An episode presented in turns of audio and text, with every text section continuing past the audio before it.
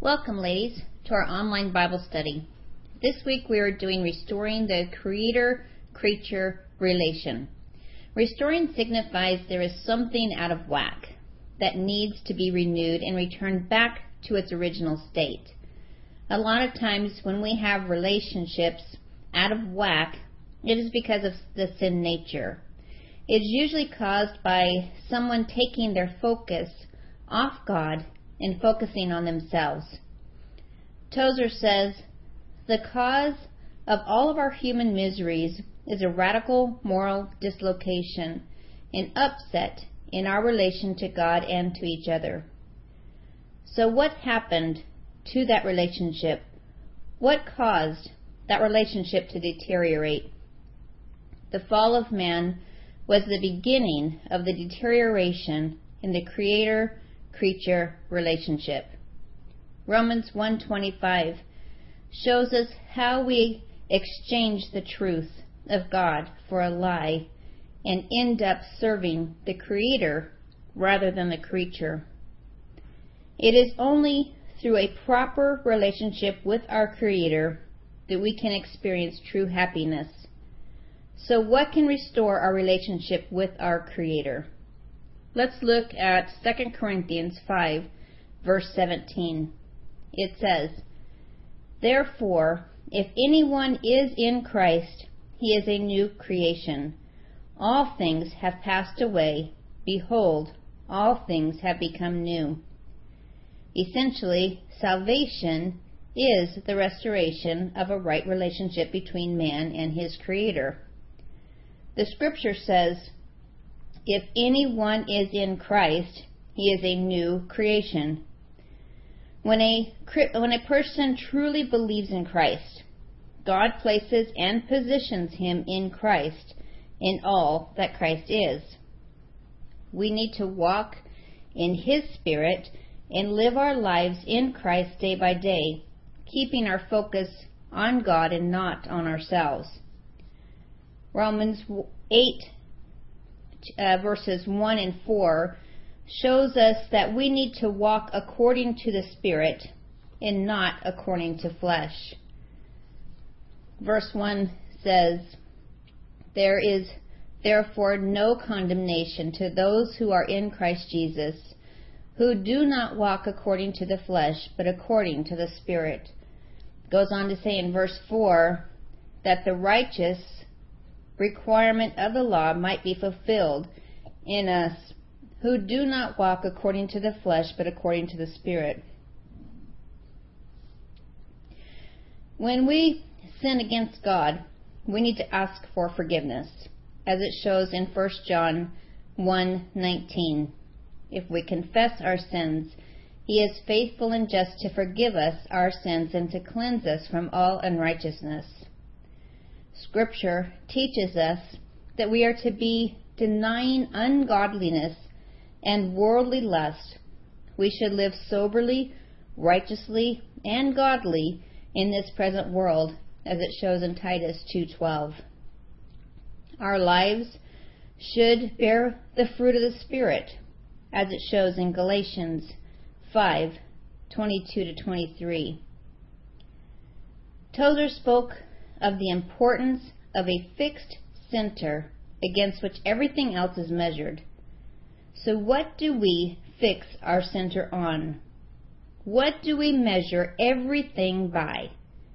We must begin with God. God is the only one that we should measure everything by. Malachi 3:6 says, "For I am the Lord, I do not change."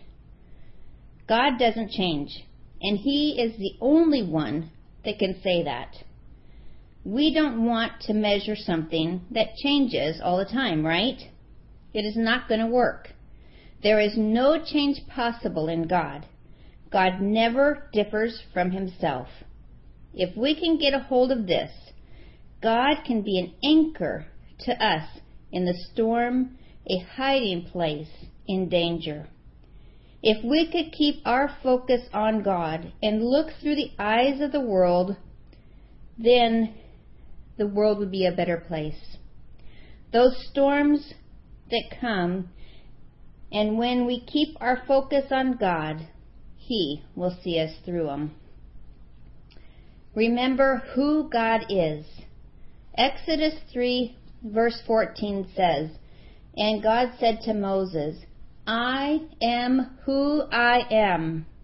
He said, Those you shall say to the children of Israel, I am has sent me to you. I am who I am. Remember, ladies, who God is. He is all powerful, all sufficient, all knowing, and He never changes. Unfortunately, most of our difficulty stems from trying to put God into a box trying to motivate God to bring him nearer to our image and what we expect rather than worshiping God for who he is and adjusting our lives accordingly. There is a video that shows that God as a vending machine. Now, as believers, we know that God is not a vending machine. Yet many times he gets reduced in our lives to one. We seek out bits of God rather than surrendering all to him. Ladies, we need to surrender our lives to God. To get to know him experientially, we will find an unspeakable joy. We need to stop putting God in a box and acknowledge God for who He is. We are right when and only when we stand in a right position relative to God. And we are wrong so far as long as we stand in any other position. Anyone who might feel reluctant to surrender his will should remember Jesus' words in John 8:34 he says, Jesus answered them, Most assuredly I say to you, whoever commits sin is a slave to sin. We must, of necessity, be servant to someone. It's going to be either to God or to sin. Tozer says, the sinner prides himself on his independence, completely overlooking the fact that he is the weak slave of the sins that rule his members. The man who surrenders to Christ exchanges a cruel slave driver for a kind and gentle master whose yoke is easy and whose burden is light. So, what is the proof of what or whom we are serving? We can see through the choices that we make day after day. Where is your focus? Do you exalt God above everything else in our lives? Nothing will or can restore order till our hearts make the great decision God will be exalted above everything in my life. Psalms 21:13 says, "Be exalted, O Lord, in your own strength. We will sing and praise your power." I like how Tozer said, Psalms 21:13 is the language of victorious scriptural experience. It is a little key to unlock the door to great treasures of grace. It is central in the life of God in the soul. When we exalt God with our life and our lips together, now I am talking about when our actions meet up with our words of praise exalting our Creator, life will cease to be complicated. We will rest totally in God's loving arms. It is important, ladies, to give God His proper honor. Sometimes we give others honor that really should have gone to God. Sometimes we take the credit ourselves and honor ourselves when in actuality the honor should have gone to God. Revelations 4:11 says, "You are worthy, O Lord, to receive glory and honor and power, for you created all things, and by your will they exist and were created." We owe God every honor that is in our power to give him. 1 Samuel 2:30 says, "For those who honor me, I will give honor." John 12:26 says, "If anyone serves me, let him follow me, and where I am, there my servant will be also. If anyone serves me, him my Father will honor." Notice in these verses that it shows that when we honor God, he will honor us. We also see in Scripture how there are consequences when we do not honor God. In 1 Samuel chapter 4, we see the consequences of not showing God honor. Eli and his sons are placed in the priesthood with the stipulation that they honor God in their lives. This they failed to do, and God sends Samuel to announce the consequences. Eli and his two sons dishonored the ark of God and used it as a lucky charm instead of showing reverence. Because of their dishonor, Israel was defeated. There was a great slaughter where Eli's two sons died, and the ark fell into the hands of the enemy. When Eli heard this, he fell off the seat backward and broke his neck and died. This tragedy was due to Eli's failure to honor God. Ladies, we really need to watch our motives. We need to ask, am I giving God honor or am I taking the honor for myself?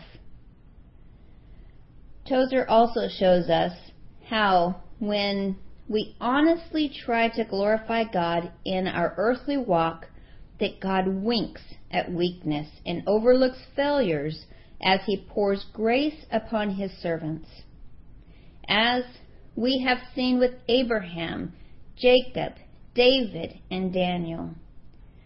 The man of God set his heart to exalt God above all. God accepted his intentions as fact and acted accordingly. Not perfection, ladies, but holy intention made the difference. We are not perfect, but God does look at our intent. He knows what our intention of our heart is. The whole course of the life is upset by failure to put God where He belongs. We exalt ourselves instead of God, and the curse follows. In our desire after God, we need to keep in mind that God also has a desire towards us. That we would make the once for all decision to exalt Him over all, to surrender over total being to Him, and show Him honor and glory in everything that we do. This God above all position is not easy to do. The mind may approve, it will not have the consent of the will to put it into consent to effect. Ladies, we still have a sin nature, and it will get in the way. We may desire to exalt God above everything, but we need His help to do this. It is through His power that we defeat the sin nature. But the more we rip out the things in our lives that take the place of God, the more we will draw closer to God.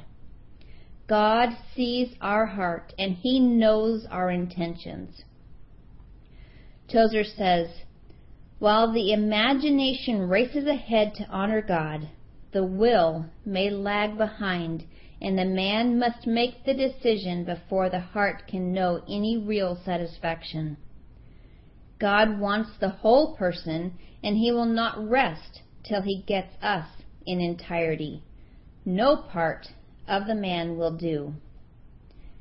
Ladies, we need to surrender all of our life to God and give Him the glory for everything in our lives. We need to throw ourselves at the feet of Jesus and mean every word we are saying. We need to ask God to help us surrender all to Him, to help us live in His glory. We need to recognize that God is the I am. He is our Creator, our Savior, our Provider. He deserves all of our love and respect. Shall we pray with Tozer's prayer? O God, be thou exalted over my possessions. Nothing of earth's treasures shall seem dear unto me if only thou art glorified in my life. Be thou exalted over my friendships. I am determined that thou shalt be above all. Thou I must stand deserted and alone in the midst of the earth. Be thou exalted above my comforts. Though it mean the loss of bodily comforts and the carrying of heavy crosses, I shall keep my vow made this day before thee. Be thou exalted over my reputation. Make me ambitious to please thee, even if as a result I must sink into obscurity and my name be forgotten as a dream. Rise, O Lord, into the proper place of honor, above my ambitions, above my likes and dislikes, above my family, my health, and even my life itself. Let me sink, that thou mayest rise above. Ride forth upon me, as thou didst ride into Jerusalem, mounted upon the humble little beast, a colt, the foal of an ass, and let me hear the children cry to thee, Hosanna in the highest. Amen. Ladies, I look forward to doing this study with you. And until we meet again next week, may God bless you. Bye bye.